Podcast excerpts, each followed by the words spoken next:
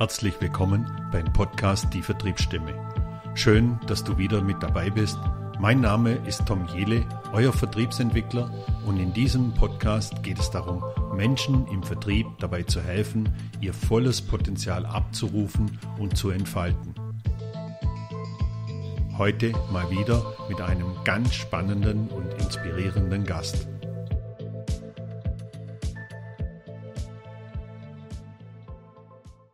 Herzlich willkommen zur Vertriebsstimme. Mein Name ist Tom Jele. Ja, ich habe heute wieder einen super interessanten Gast bei mir, den Kai Fischer von der Firma Haldex. Kai Fischer ist Head of Marketing, äh, Market Communication, Business Performance und Benchmarking beim schwedischen Hersteller Haldex.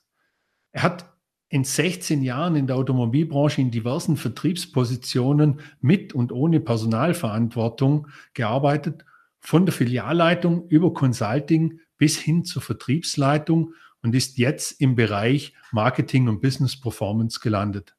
Seine Erfahrungen durfte er bei kleineren Unternehmen, Familienbetrieben bis hin zu globalen Großkonzernen machen. Wohnhaft ist er im Rhein-Main-Gebiet und bestrebt, sich stets weiterzuentwickeln und zukünftige Erfahrungen auch im Ausland zu sammeln. Herzlich willkommen, Kai. Hallo Tom, vielen, vielen Dank für die freundliche Anmoderation. Es freut mich, heute Gast bei dir zu sein. Sehr gerne. Schön, dass du dir die Zeit nimmst heute für die Vertriebsstimme. Äh, Kai, möchtest du uns noch ein bisschen was zu Haldex sagen, dass die Zuhörerinnen auch so ein bisschen ein Gefühl kriegen, mit wem wir es zu tun haben? Ja, sehr gerne, mache ich sehr gerne. Also Haldex ist ein schwedischer Automobilzulieferer, spezialisiert für den Nutzfahrzeugbereich. Das heißt, jeder, der auf der Autobahn schon mal einen LKW gesehen hat oder einen größeren Trailer, wird auch Teile von Haldex gesehen haben. Nicht sofort, aber dort sind wir verbaut, dort sind wir drinnen. Haldex ist ein Unternehmen mit einer sehr, sehr langen Historie. Also gegründet sind wir 1800, Ende des 18. Jahrhunderts. Wir haben über 100 Jahre Erfahrungen. Ursprünglich wurde es mal gegründet als Uhrenhersteller, gibt es heute immer noch. Ähm, heißt Halda, falls jemand interessiert ist, kann er sich gerne mal anschauen. Ähm, das Unternehmen hat sich sehr stark weiterentwickelt, dann Mitte der 90er Jahre ähm, bis, zu bis zum Jahr 2011, wo wir dann, sage ich mal, den größten Haldex-Konzern hatten. Das war dann bestehend aus der Haldex-Kupplung. Wird vielleicht einigen Zuhörern was sagen, gerade aus dem Bereich der Firma 4 angetriebenen Fahrzeuge. Ähm, da gibt es einen großen Hersteller, der das genutzt hat. Ähm, der sitzt in Niedersachsen, ein weiter großer sitzt in Bayern. Ähm, 2011 hat man dann das ganze Unternehmen aufgrund der zu großen Diversifizierung aufgeteilt in verschiedene Teile. Die Haldex, wie sie heute existiert, ist daraus resultiert und unser Steckenpferd ist der Nutzfahrzeugsektor. Dort eindeutig mehr der Trailer momentan noch als äh, der Truck. Und wir sind bei eigentlich jedem gängigen großen Truck- und Trailerhersteller mit unseren Produkten vertreten haben noch kleinere ähm, Ambitionen im Bereich der Agriculture Vehicles, ähm, die auch wahrscheinlich jeder kennt. Gerade du vielleicht in Österreich noch ein bisschen mehr als wir hier im Rhein-Main-Gebiet. Äh, ja, so viel erstmal zu Haldex. Okay. Also ich, ich kenne Haldex jetzt klassisch aus diesem Bremsenthema raus. Äh, das, das ist das, was mir so geläufig ist jetzt von, von Haldex. Und da eben in Verbindung auch äh, mit, mit den LKWs, mit den Trailers. Ähm, in dem Agrarthema, das wusste ich jetzt nicht. Das war für mich jetzt wieder Neuland. Aber dann schaue ich da auch immer genauer drauf, wenn ich irgendeinen Traktor sehe, wo, wo hinter mir ist und hoffe, er hat eine Haltexbremse drin. Ja, definitiv. Also da kannst du dich glücklich jetzt noch, obwohl ich muss, muss sagen, im, im Agrarbereich sind wir sehr stark mit Ventilen. Also da ist es, ja, okay.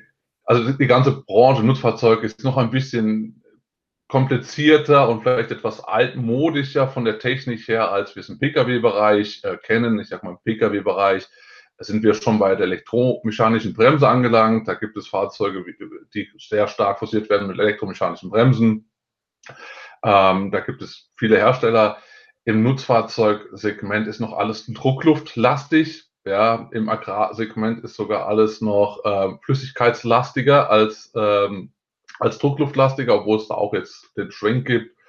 Ähm, Haldex ist wirklich Nummer eins, wie du es gesagt hast, auch im Bereich der Bremse. Da im Trailerbereich sind wir mit einer der leichtesten Bremsen am Markt, ähm, haben da großen Marktanteil, nicht nur in Europa, sondern global betrachtet.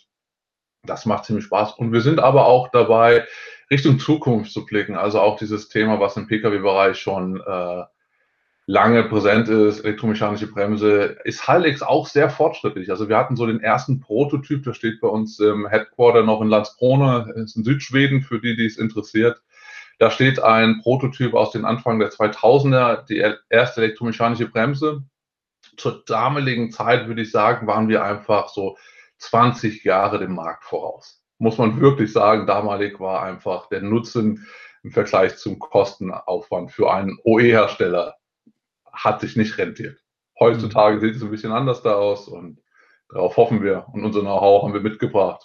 Deshalb fühlen wir uns gut bereit für die Zukunft.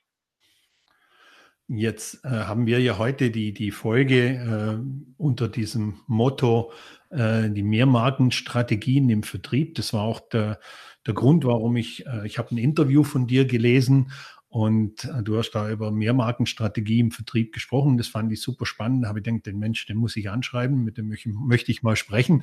Und du hast auch sofort zugestimmt. Das fand ich richtig toll. Du hast gesagt, ja klar, finde ich gut. Ähm, jetzt ihr bedient ja jetzt gerade in diesem Automotive-Bereich, bedient ihr ja so zwei Kanäle. Ihr bedient ja zum einen diesen Aftermarket-Kanal und ihr bedient auf der anderen Seite aber den klassischen OEM. Also OEM gleich Hersteller für alle Zuhörerinnen, die es jetzt draußen vielleicht nicht so geläufig ist, der Begriff OEM. Ähm, und das bedeutet ja für den Vertrieb auf der anderen Seite äh, unterschiedliche Kanäle, unterschiedlich die Kunden adressieren. Ja, Wie macht ihr das? Ja, gute Frage. Danke für die Frage, Tom. Ähm, es ist wirklich so. Also wir haben mehrere Vertriebskanäle. Wir haben sogar drei, muss man sagen. Ähm, ich glaube, dass mittlerweile auch der Standard ist im, im Bereich der Automobilindustrie. Wir haben einmal den von dir genannten OE. Vertriebskanal, was wirklich der direkte Zulieferweg zum Fahrzeughersteller ist. Ja, dann haben wir den Aftermarkt. Das ist alles, was ähm, nach der OE-Verbauung kommt, was wir alle kennen, sage ich mal, wenn wir als Beispiel in ein, in ein Autohaus reingehen, unser Fahrzeug reparieren lassen. All diese Teile sind dann Aftermarkt-Teile oder wenn wir in eine freie Werkstatt gehen, die Teile kriegen wir dann als Aftermarkt-Teile. Mittlerweile hat sich aber noch etabliert der sogenannte OES-Vertriebskanal. Das ist ein Kanal, das ist der Aftermarkt gesteuert und gelenkt durch den OE-Lieferanten. Sprich, der Fahrzeughersteller möchte mittlerweile natürlich auch, im Pkw-Bereich ist das schon seit Jahr, Jahr und Tag ein bisschen mehr gang gäbe, im Lkw oder im Fahrzeugsegment ist es erst in den letzten Jahren stärker, also stärker entwickelt, möchte einfach auch partizipieren, möchte einfach auch dort sein Portfolio präsentieren und auch seinen Service entsprechend anbringen und verwendet dann ähm, Produkte für den Nachmarkt. Ja, mit seiner Spezifikation und seinen Ansprüchen. Mhm. Das heißt, für uns im Vertrieb haben wir eine breit gefächerte Aufgabenpalette. Also die Aufgaben von einem Fahrzeughersteller und auch die Verhandlungen, die man dort führt und die Gespräche sind äh, deutlich intensiver. Man geht viel mehr in ähm, das Verständnis füreinander. Also was hat der Fahrzeughersteller für eine Aufgabe? Was möchte er erreichen? Und wie kann unser Produkt, unser Service, den wir haben, dort adaptiv angepasst werden, dass wir das Bestmögliche für beide Seiten rausholen können? Das ist eindeutig wirklich ähm, sehr stark getrieben durch gemeinsame Entwicklung, durch gemeinsame Setzung der Ziele.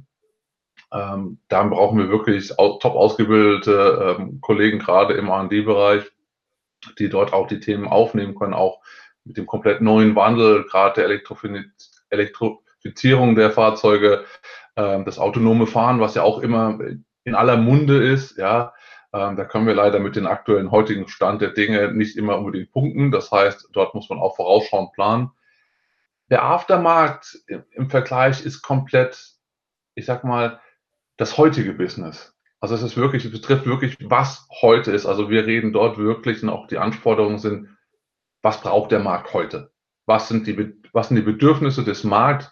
Was sind die Bedürfnisse der einzelnen äh, Teilnehmer im Markt? Und hier reden wir nicht nur von für uns gesprochen direkte Kunden, wie es Großhändler sind, äh, sondern hier reden wir auch wirklich über Flotten oder auch die Werkstätten. Also was sind deren Bedürfnisse? Die sind viel wichtiger geworden in den letzten Jahren. Die muss man verstehen. Ähm, das muss man entsprechend verarbeiten in seinen Service, in sein Produktportfolio und muss es wirklich anpassen in einer agilen Art und Weise. Und dort sind wirklich, ich sag mal, da leben wir mehr im Heute und äh, OE ist wirklich so mehr zukunftsschauend schon. Ja. Mhm. Der OES-Bereich ist wirklich der Bereich, der sehr, sehr stark äh, dem Aftermarkt angehört. Also da ist, sind die Treiber auch mehr, was sind die heutigen Probleme, was sind die heutigen Herausforderungen, was möchten wir tun, wie wollen wir uns entwickeln. Ähm, das sind die Themen. Also da ist dann auch viel mehr das Thema, sag ich mal, Preis, Preiskampf, ähm, Vergleichbarkeit und dann halt auch Marke. Also Marke ist auch ein wichtiges Thema, gerade im Aftermarkt. Im OE-Bereich haben wir Haldex als Brand, als Marke. Im Aftermarkt ist allein für die Region EMEA, also Europa, Mittlerer Osten und Afrika, äh, für die ich zuständig bin im Bereich, ähm, reden wir über drei Marken, die wir haben. Da haben wir Haldex als die OE-Marke, dann haben wir eine, eine Value Line, also Second Trend, wenn man es so neudeutsch nennen möchte, mit dem Namen Grau. Und wir haben auch einen dritten Markennamen, der sogenannte Riemann heißt bei uns. Nicht zu verwechseln, viele nutzen das Wort Reman als Remanufacturing, ähm, also wiederaufbereitete Produkte. Es ist bei uns auch, aber uns gehört der Markenname Reman. Ähm, da kommt es manchmal zu Verwechslungen, gerade wenn man in Gesprächen ist mit Kunden, die dann sagen, ja, ja, das kenne ich, aber wie heißt denn eure Marke nun? Ähm, also es ist für uns dann wirklich, der Vertrieb muss hier eine viel größere Klaviatur spielen und muss auch verstehen, wie ist die Markenpositionierung. Also wie ist Grau positioniert gegenüber einer Haldex und wie ist Riemann positioniert gegenüber dem anderen und auch wirklich einen klaren Überblick haben, wie sieht auch meine Marktstruktur aus, also wie sind, was sind meine Marktmitbegleiter, wie spielen die in diesem Spiel, wo haben die sich positioniert? Und dann am Ende muss man, muss man ganz deutlich sagen, dass man viele Überschneidungen finden wird, grundsätzlich, wenn man sich das anschaut, mit mehr Marken zu spielen, ähm, dass man dann sagt, okay, wir haben ähnliche Produkte wie ein anderer Marktbegleiter, wir haben vielleicht auch einen ähnlichen Service und dann ist es wirklich, dann kommt es auf den Vertriebsmensch an. Also dann ist es der Nasenfaktor am Ende des Tages, die Authentizität und äh, auch die, die Bewusstheit des Vertrieblers zu wissen, wie viel bin ich in dem ganzen Spielwert. Mhm. Ja, also Vertrieb ist äh, ist nicht immer einfach, nicht nur, ähm, hin, man trinkt einen Kaffee, unterhält sich nett und verkauft dann sein, seine Dienstleistung oder sein Produkt. Also man muss halt schon viele Dinge in Betracht ziehen. Mhm. Und äh, ich finde wichtig, halt auch seinen eigenen Stellenwert, seinen eigenen Wert da auch in Betracht zu ziehen, weil das unterscheidet am Ende des Tages. Mhm. Aber sind, sind die, die, wenn ihr die drei unterschiedlichen Kanäle adressiert jetzt, dann habt ihr aber auch wahrscheinlich drei unterschiedliche Teams da dafür oder halt, ich sag mal, drei Divisionen dafür, die jetzt speziell in diesem OE-Markt sind, die anderen in dem Aftermarket und die dritten dann im OES-Markt. Äh, weil ich glaube, jetzt, ich könnte mir vorstellen, jetzt interpretiere ich jetzt einfach rein, dass es schwierig ist, kanalübergreifend zu agieren.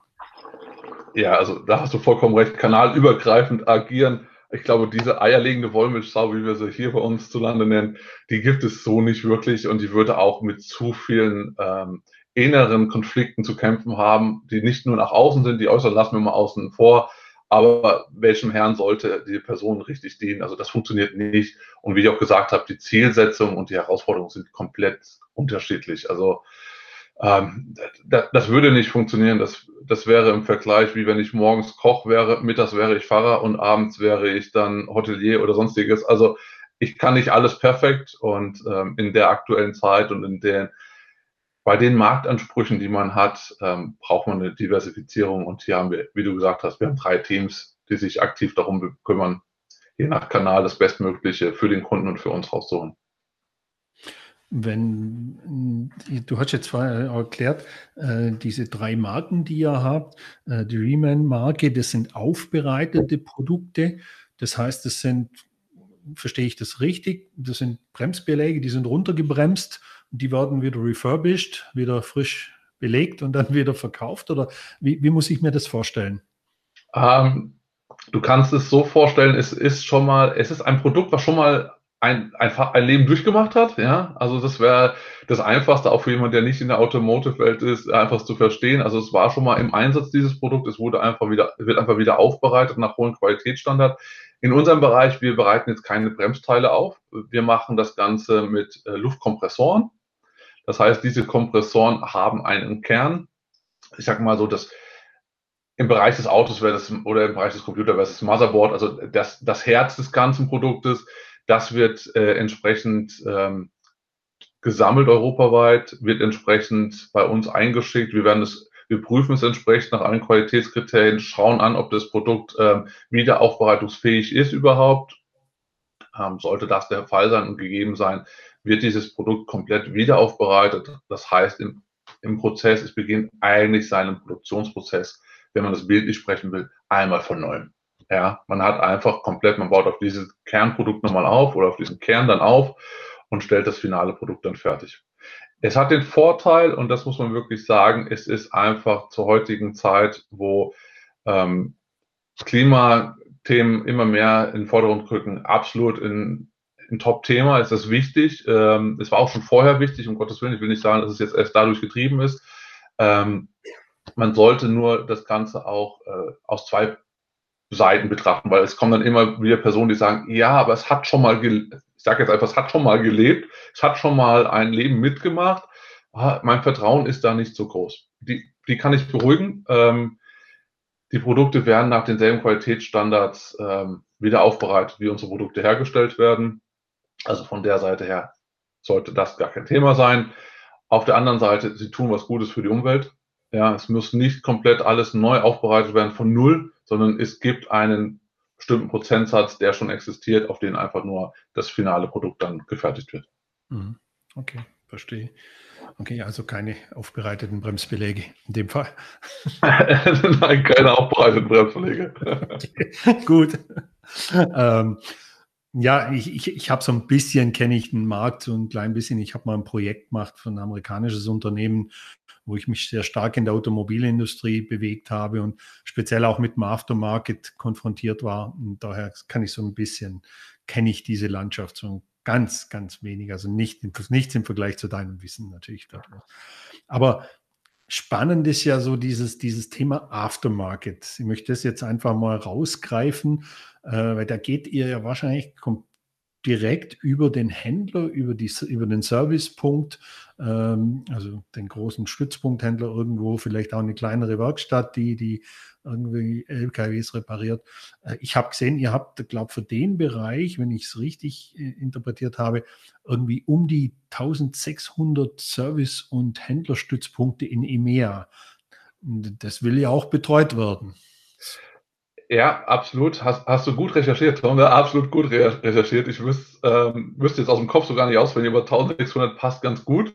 Ich glaube, ähm, es waren 1500 und nochmal ein Park zu quetscht. Ja, ähm, das, unter, das, unterteilt sich bei uns in, in zwei Gruppen. Ähm, wir haben einmal unsere selektiven Händler, die dort einen Teil von ausmachen.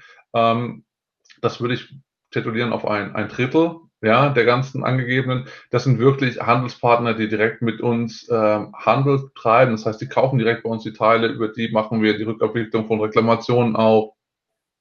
Das sind Partner, die uns einfach nach außen im Vertrieb ähm, deutlich helfen, wo wir auch sehr glücklich sind, die alle an Bord zu haben.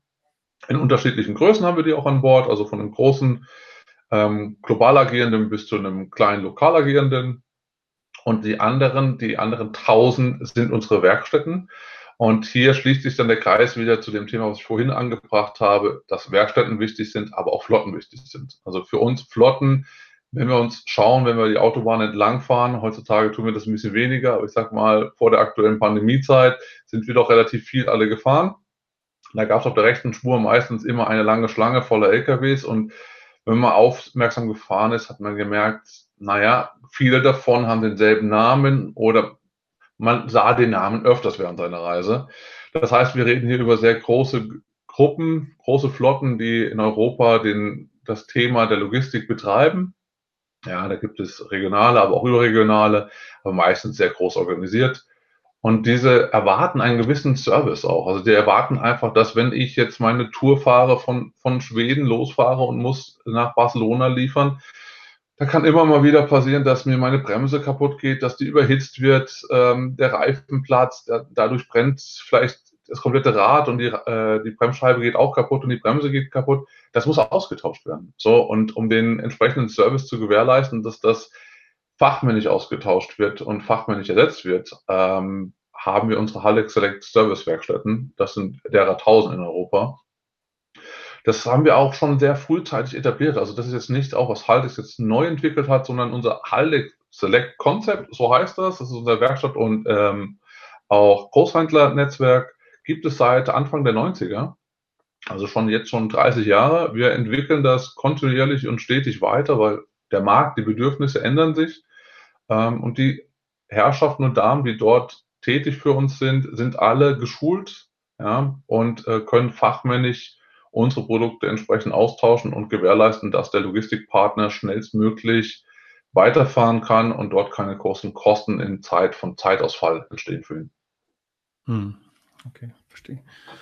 Und die Verkäufer oder Verkäuferinnen, die jetzt da für euch unterwegs sind, äh, welche speziellen Skills braucht so jemand, der jetzt, greifen, bleiben wir bei dem Thema Aftermarket, sonst werden wir zu breit vielleicht, äh, wobei mich mehr interessieren würde, was für spezielle Skills im OE-Bereich vonnöten sind. Aber bleiben wir mal beim Aftermarket. Was, was muss ein Verkäufer für spezielle Skills haben? Muss der gelernter Kfz-Mechaniker sein oder Mechatroniker oder wie sieht es aus? Ähm, für uns sind, sind mehrere Sachen wichtig. Also Punkt eins, er muss nicht zwingend gelernter Mechatroniker oder mhm. aus dem Kfz-Bereich kommen. Schön wäre es, wenn, definitiv. Es gibt aber heutzutage ähm, viel wichtigere Skills, ähm, sage ich mal, auch in technischen Vertrieben, als der Gelernte zu sein. Wir, und da kann ich reden für das Team, was wir eigentlich haben, kommen alle aus der Branche. Das heißt, wir haben meistens in der Regel eine kaufmännische Ausbildung genossen oder haben teilweise studiert, ähm, aber auch dann in Richtung Betriebswirtschaft und haben unsere Sporen in Automotive-Bereichen irgendwo verdient. Ein Kollege zum Beispiel kommt direkt aus dem Handel, der ist vom Handel direkt zu uns gekommen. Andere Kollegen kamen aus anderen Industrieunternehmen zu uns. Ähm, am Ende des Tages ist es wichtig, ein gewisses technisches Verständnis aufzubringen, um zu wissen, was verkaufe ich hier, wie wird das Produkt eingesetzt, ähm, was muss ich wissen, was sind die Vorteile auch meines Produktes. Am Ende des Tages hat sich aber auch das alles ähm, sehr stark gewandelt. Dass am Ende des Tages entscheidet ein Tom Jele oder ein Kai Fischer, je nachdem, wie sie authentisch sie sich geben, ähm, wie klar sie sind und wie, wie stark sie Vertrauen aufbauen können, ob sie das, ihr Produkt verkaufen oder die Person, die nach uns in das, in das Büro reinkommt, das Produkt verkauft. Ähm, das sind auch Skills, die immer wichtiger werden. Man nennt das so schön äh, emotionale Intelligenz, glaube ich, teilweise, ja, also Soft, sogenannte Soft Skills, die deutlich immer, immer, wen, immer wichtiger werden. Und äh, da ist es dann nicht zwingend notwendig, dass, äh, dass der Verkäufer 100% jetzt äh, eine Vorkenntnis hat oder in tiefste Detail weiß, ähm, wie wird diese äh, Bremse montiert, wie viel Newtonmeter hat die Bremse. Das lernt er bei uns auch, das kriegt er auch, also er wird auch technisch geschult. Das ist kein Thema. Für uns sind wirklich dann auch äh, Soft Skill wichtig. Und was auch wichtig ist äh, mittlerweile, so sehen wir das vor allem, ist, dass wir ähm, fehlende Sachen einfach besetzen. Also wenn wir ein Team haben, sollte jeder Team, äh, Teammitglied was mitbringen, was das andere, was die anderen Teammitglieder vielleicht nicht so ausgeprägt haben. Dass man einfach am Ende des Tages eine gute Teambalance hinkriegt. Also dass jeder wirklich jeden unterstützen kann, weil jeder seinen Mehrwert und sein, seine Vorteile mit reinbringt und seinen Wissensschatz und die anderen davon partizipieren können. Also das ist für uns viel, viel wichtiger ähm, als den ausgebildeten ähm, Mechatroniker, sage ich mal, oder Kfz-Mechaniker zu haben. Okay. Ja. Jetzt Du hast ja vorher gesagt, oder wir haben ja über die Zahl gesprochen, sind irgendwas über 5500 Service und, und, Händler. Das Netzwerk ist ja recht groß. Und du hast gesagt, wir reisen jetzt nicht mehr so viel. Äh, das gilt ja für euch genauso. Und äh, die Kollegen und Kolleginnen bei euch im Außendienst oder, oder im Verkauf, die waren ja sicher auch immer aktiv bei den Werkstätten, haben dort Beziehungspflege gemacht, haben verkauft. Wie habt ihr jetzt diesen Wandel hinbekommen? Weil ich nehme mal an, ihr werdet wahrscheinlich vielleicht schon noch reisen, aber nicht mehr in dem Maße, wie es äh, im letzten Jahr oder vor, vor der Beginn der Pandemie war. Wie habt ihr das geschafft? Ja, für uns war das auch erstmal ein großer, wie soll ich das sagen, eine, eine große Hürde zu nehmen. Ja, also der reine Vertriebler, so wie wir alle es sind, ähm, ist gerne auf der Straße, wenn man das mal so sagen darf. Ähm, wir sind viele Kilometer auch gefahren, wir haben aktiv Kundenpflege betrieben, wir sind ähm, zu vielen Kunden hingefahren. Das ging auch dann in dem Moment nicht mehr. Und dann haben wir aber Und da kommt auch wieder dieses Thema hinzu, ähm, dass man wirklich so Lücken besetzt hat mit den Wissensständen der einzelnen Kollegen, dass man einfach gemerkt hat, okay, was, was können wir alternativ tun? Also wie können wir trotzdem beim Kunden sein, ja, obwohl wir gezwungenermaßen vielleicht gerade erstmal im Homeoffice gefesselt sind auf unbestimmte Zeit. Es wusste ja keiner, wann dürfen wir mal wieder reisen. Und das ist ja auch von Land zu Land unterschiedlich. Also teilweise dürfen die, durften die Kollegen reisen, teilweise durften sie wir, wir seit Dezember gar nicht mehr dann reisen. Ähm, und deshalb haben wir dort relativ schnell einfach gesagt, okay, was für Softwaremöglichkeiten, welche Applikationen haben wir in-house? Was für ein Wissen und was für Informationen braucht jetzt der Kunde? Und wie können wir es transferieren? Und dort haben wir Gott sei Dank das sehr regional an, äh, angesetzt. Also wir sind nicht mit, mit der großen Gießkanne drüber gegangen, haben gesagt, so, okay, jetzt in jedem Land muss jeder dasselbe jetzt tun, sondern wir haben wirklich gesagt, okay, die Märkte sind trotz, dass wir in Europa sind, unterschiedlich. Also mein Kollege zum Beispiel in, ähm, in Polen hat ganz andere ähm, Erwartungshaltung bekommen von seinen Kunden als der Kollege in Spanien oder wir in Deutschland. Also da war eine ganz andere Erwartungshaltung ähm, was wir denn leisten sollen. Und ähm, wir haben es gelöst. Wir haben äh, Webinare angeboten, wir haben Online-Schulungen angeboten. Wir bauen auch das unabhängig davon eine Online-Plattform auf, eine Learning-Plattform, die bald drin ist. Wir haben angefangen, unsere Themen wie auch ähm, das Alexa-Netzwerk einfach weiterzuentwickeln. Wir haben gesagt, okay, wenn nicht jetzt, wann dann? Jetzt ist der perfekte Moment. Wir sind mehr oder minder gebunden an unseren Schreibtisch gebunden daran, dass wir zu Hause sind. Jetzt ist der richtige Moment, ein Ohr am Markt zu haben, auch wenn wir nicht da sind, aber intensiv einfach zu befragen, okay, wie sehen unsere Handelspartner und auch unsere Servicepartner und auch unsere Flottenpartner die Zukunft? Also was ist für, für Sie wichtig in den nächsten fünf Jahren? Weil was für Sie wichtig ist, ist für uns im Umkehrschluss das, wo wir uns Gedanken machen sollten. Passt es zu unserer Strategie und würde diese Weiterentwicklung uns helfen und ihnen helfen. Und das haben wir getan. Also wir haben viel mit Kunden, Direktkunden, nicht Direktkunden gesprochen, haben Informationen eingeholt, haben diese sondiert, validiert und haben dann für uns entschieden, okay, das und das passt zu unserer Strategie. Das ist das, was der Markt auch möchte. Und wir haben angefangen, in vielen Projektgruppen auf globaler, regionaler Ebene das auszurollen und in Haltex reinzubringen. Und da sind wir immer noch dabei. Also von der Seite her, wir haben viel zu tun, obwohl wir nicht reisen dürfen. Ja, was äh, sehr spannend ist und ich glaube auch das Gute ist. Also man mhm. könnte jetzt viele Gedanken über warum, wieso, weshalb sind wir alle gefangen zu Hause machen. Ich glaube aber nach vorne zu schauen und äh, zu inspirieren ist besser als inspiriert zu sein von dem, was aktuell um uns herum passiert. Absolut, absolut.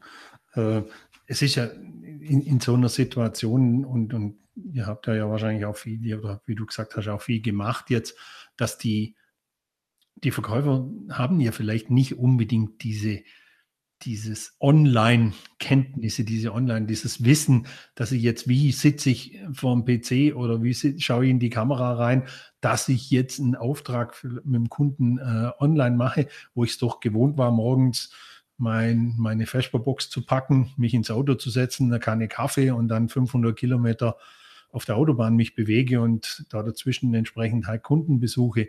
Das ist ja für viele eine Umstellung. Ich meine, jeder, der schon ein paar Tage im Vertrieb ist, der wird sagen, so, ja, war bei mir auch schon eine Umstellung, aber ähm, Werdet ihr das zukünftig beibehalten? Werdet ihr zukünftig eher so ein Hybridmodell fahren oder wie, wie, wie gestaltet ihr das in Zukunft, wenn wir irgendwann wieder reisen dürfen und können? Super Frage. Ich habe mich schon darauf gefreut, dass die kommt, wenn ich ehrlich bin, weil ich glaube, das beschäftigt nicht nur uns im Erhaltungsfeld, sondern es beschäftigt alle.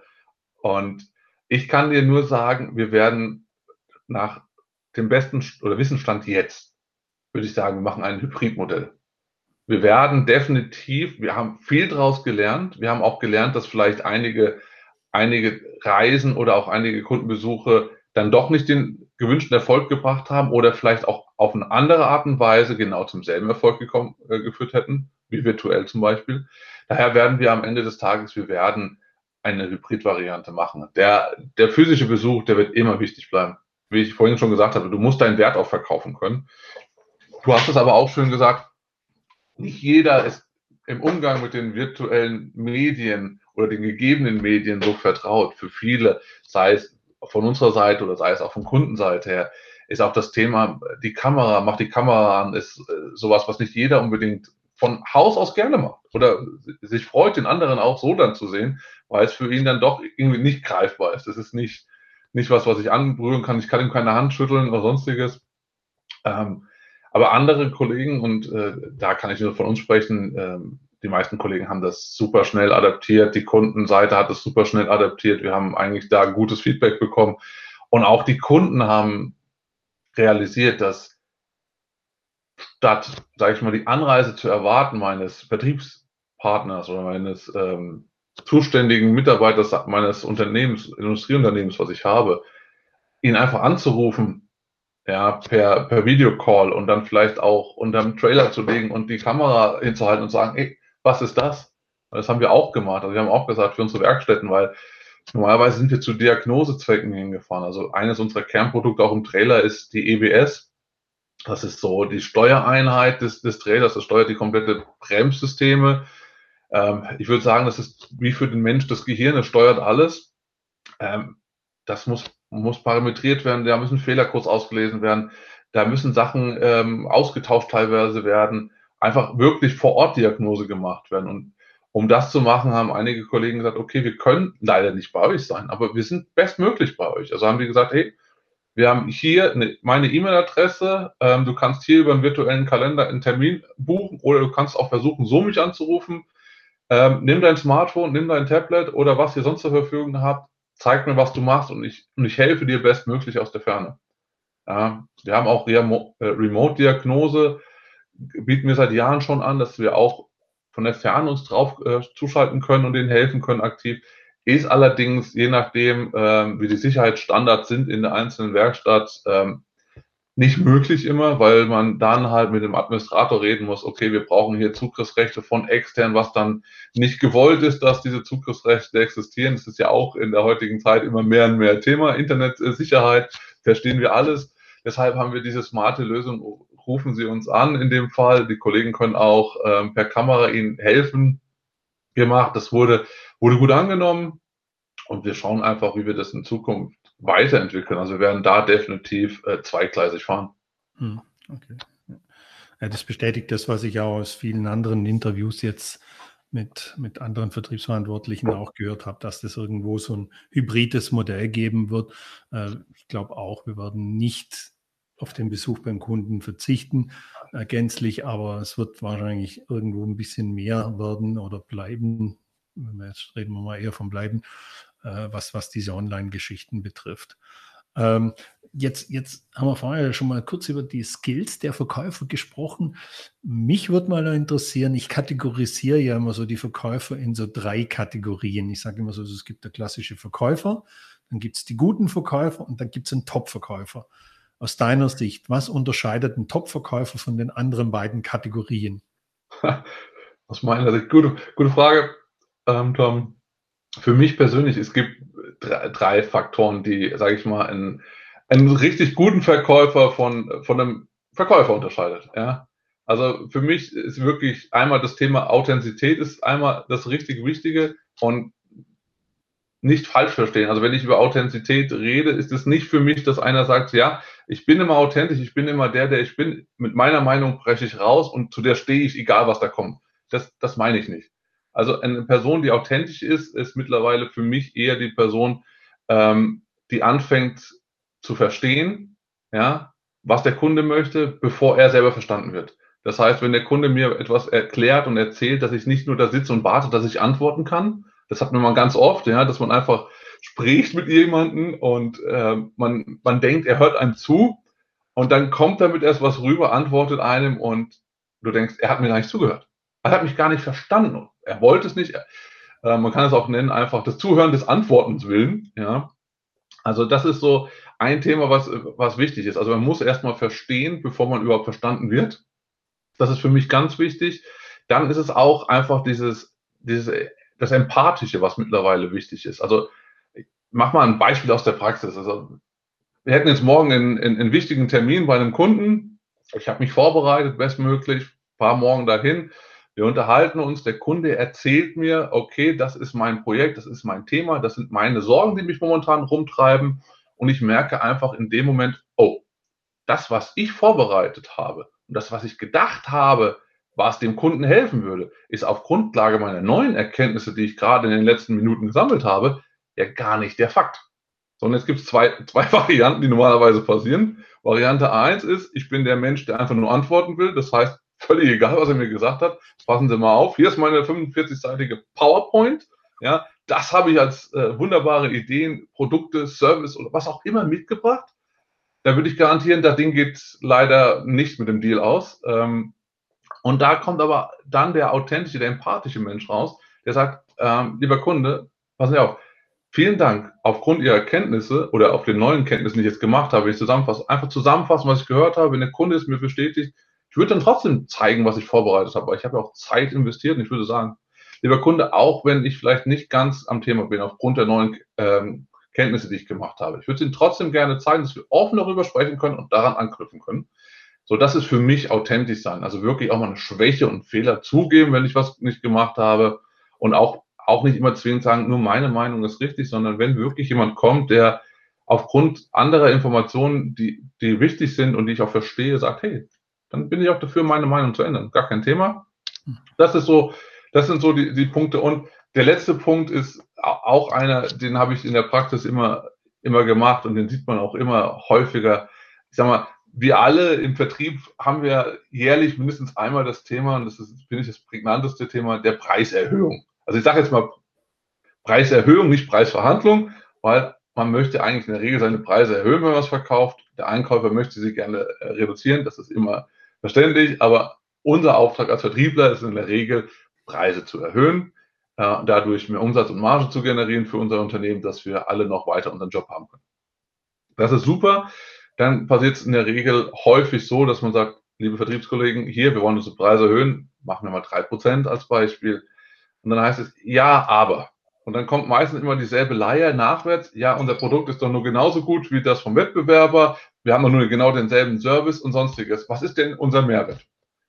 Und, und dann ist eigentlich der Punkt, wo jeder, jede Führungskraft sagen muss, das ist nicht der Top-Verkäufer. Weil der Top-Verkäufer für mich weiß, hey, mein Wert, das ist der Mehrwert, den ich mitbringe. Also ich persönlich, mein, meine Erfahrung, mein Wissensstand, meine, mein Verhältnis zu meinem Kunden, das ist das, was den Unterschied macht. Und das muss ich irgendwo für mich bestimmen. Das kann ich monetär bestimmen, das kann man in Zeit bestimmen, das kann jeder für sich ein bisschen bestimmen. Aber jeder von sich muss über, muss wissen, ey, das ist für mich dieser Mehrwert und der hat eine gewisse Summe. Der hat einen gewissen Wert. Und wenn diese drei Punkte erfüllt sind, finde ich, kann man von einem Top-Verkäufer sprechen. Alles andere ist dann ein Verkäufer. Aus meiner Sicht. Mhm. Vielen Dank, für, dass du das mit uns geteilt hast. Sehr äh, gerne. Ich, zwei, zwei, Entschuldigung, äh, da fällt mir was ein. Ich habe mal vor vielen Jahren ein Verkaufstraining gemacht. Also nicht nur eins, ich habe ein paar in meinem Leben schon gemacht, aber das ist mir so gerade nachhaltig in Erinnerung geblieben. Und ähm, da ging es auch um das Thema Zuhören, Fragen stellen, zuhören, Bedarf ermitteln und so weiter. Wie du gesagt hast, gibt dann halt die Verkäufer, die dann irgendwann vermeintlich zuhören, aber dann halt ihre Informationen absetzen wollen. Und der Verkaufstrainer, der hat immer zu uns gesagt, der, er hat das immer Informationsdusche genannt. Er hat immer gesagt, die mhm. bekommen dann alle die Informationsdusche, ob sie sie wollen oder nicht. Und das Zweite, was du gesagt hast mit diesen PowerPoint-Folien, 80-seitige PowerPoint-Folie auspacken, da hat dann auch irgendjemand mal zu mir gesagt, weißt, ab drei Folien pro Sekunde ist ein Film. Also, also, fand die damals auch so schön. Und seither bin ich sehr vorsichtig oder beziehungsweise ich versuche eigentlich, wenn es irgendwie geht, keine PowerPoint-Folien einzusetzen und wenn dann wirklich so wenig Text wie möglich. Also das, aber das ist ein anderes Thema, das kann man anders, anderweitig aufrollen. Aber das ist mir, mir gerade so eingefallen, wo du das gerade so gesagt hast. Ähm, ja, Kai, wir, wir, kommen schon langsam zum Ende. Ähm, okay. War super spannend, aber so kommst du mir natürlich noch nicht raus aus dem Interview. Du, auch du bekommst meine obligatorische Abschlussfrage und die da lautet, und freue mich auf deine Antwort auch schon. Ähm, Was war dein schönster Tag in deinem bisherigen Berufsleben, wenn du es auf einen Tag reduzieren kannst? Oh, ah, gute Frage. Ich bin, bin noch nicht mal vorbereitet drauf. Was war mein schönster Tag? Ich, ich glaube, wenn ich sagen kann, ich würde jetzt keinen spezifischen Tag machen, aber mein schönster Tag ist immer, wenn ich ein neues Projekt anfange und gleich einhergehend, muss ich sagen, wenn ich merke, dass die Idee zur Tat gerinnt jedes, jeder Tag, wo ich das Gefühl habe, wo ich einfach weiß, ja, super, eine Idee ist jetzt wieder umgesetzt worden und sie wird, sie wird lebendig. Mhm. Das ist so der schönste Tag. Ich kann dir jetzt keinen besonders tollen Tag jetzt nennen. Ja, es gibt viel zu viele, das muss ich dann zugestehen, weil viel zu viele Tage wirklich diesen Moment hatten, aber das sind so für mich die Tage. Und es muss nur nicht mal von mir getrieben sein. Also es reicht auch, wenn man einfach nur Sachen sieht, die entwickelt worden sind und die treten dann in Realität. Das ist einfach für mich immer wunderschön, so das Baby krabbeln zu sehen. Mhm. Ja, oder wie es damals immer in diesem, dieser Serie A-Team hieß, ich liebe es, wenn ein Plan funktioniert. Ja, ist, genau. So wäre es vielleicht zu übersetzen. Aber mir geht es da ähnlich. Das, ich sehe das auch so. Aber ist oft so ganz interessant in, im Interview, wenn, wenn ich meine Interviewgäste, diese, diese Gästen, die die Frage stelle, ähm, haben mir schon ganz viele dann gesagt, ja, mir, ich habe dann einen Gedanken plötzlich im Kopf gehabt, wo du mir die Frage gestellt hast. Und den haben sie ja meistens dann, und wie gesagt, das ist nicht immer nur ein Tag, das kann auch ein Zeitraum sein oder es können mehrere Projekte sein. Aber da, da kommt immer so ein initialer Gedanke, der kommt dann und ich sage immer, der ist es dann auch. Den kann man dann auch, auch äh, äh teilen mit, der, mit den Zuhörerinnen. Ja, absolut, kann ich dir nur wiedergeben. Hatte ich auch so. Ich hatte auch überlegt, so gerade wirklich, gedacht, was, was könnte es sein, aber es ist dieser Moment. Es ist nicht ein spezifischer Tag. Ja. Cool. Kai, vielen Dank. Wir sind am Ende. Wir sind auch schon drüber über die 30 Minuten. Ähm, aber wir hätten jetzt nochmal eine Stunde weiter reden können. Ähm, ich habe mir noch so viele Sachen aufgeschrieben, was ich dich jetzt noch fragen wollte, aber das, das sprengt jetzt jeglichen Rahmen. Aber Vielleicht kriegen wir ja irgendwann mal eine zweite Session hin und können die restlichen Dinge noch behandeln, die ich mir hier aufgeschrieben habe. Aber für den Moment sage ich mal vielen Dank. Vielen Dank, dass du dir die Zeit genommen hast, bei mir in der Vertriebsstimme äh, zum Interview zu sein. Und äh, ja, viele Grüße nach ins Rhein-Main-Gebiet, Nähe Frankfurt. vielen, vielen Dank, Tom. Es hat mir Spaß gemacht. Es war mir eine Freude, bei dir Gast zu sein. Vielen Dank. Tschüss. Tschüss.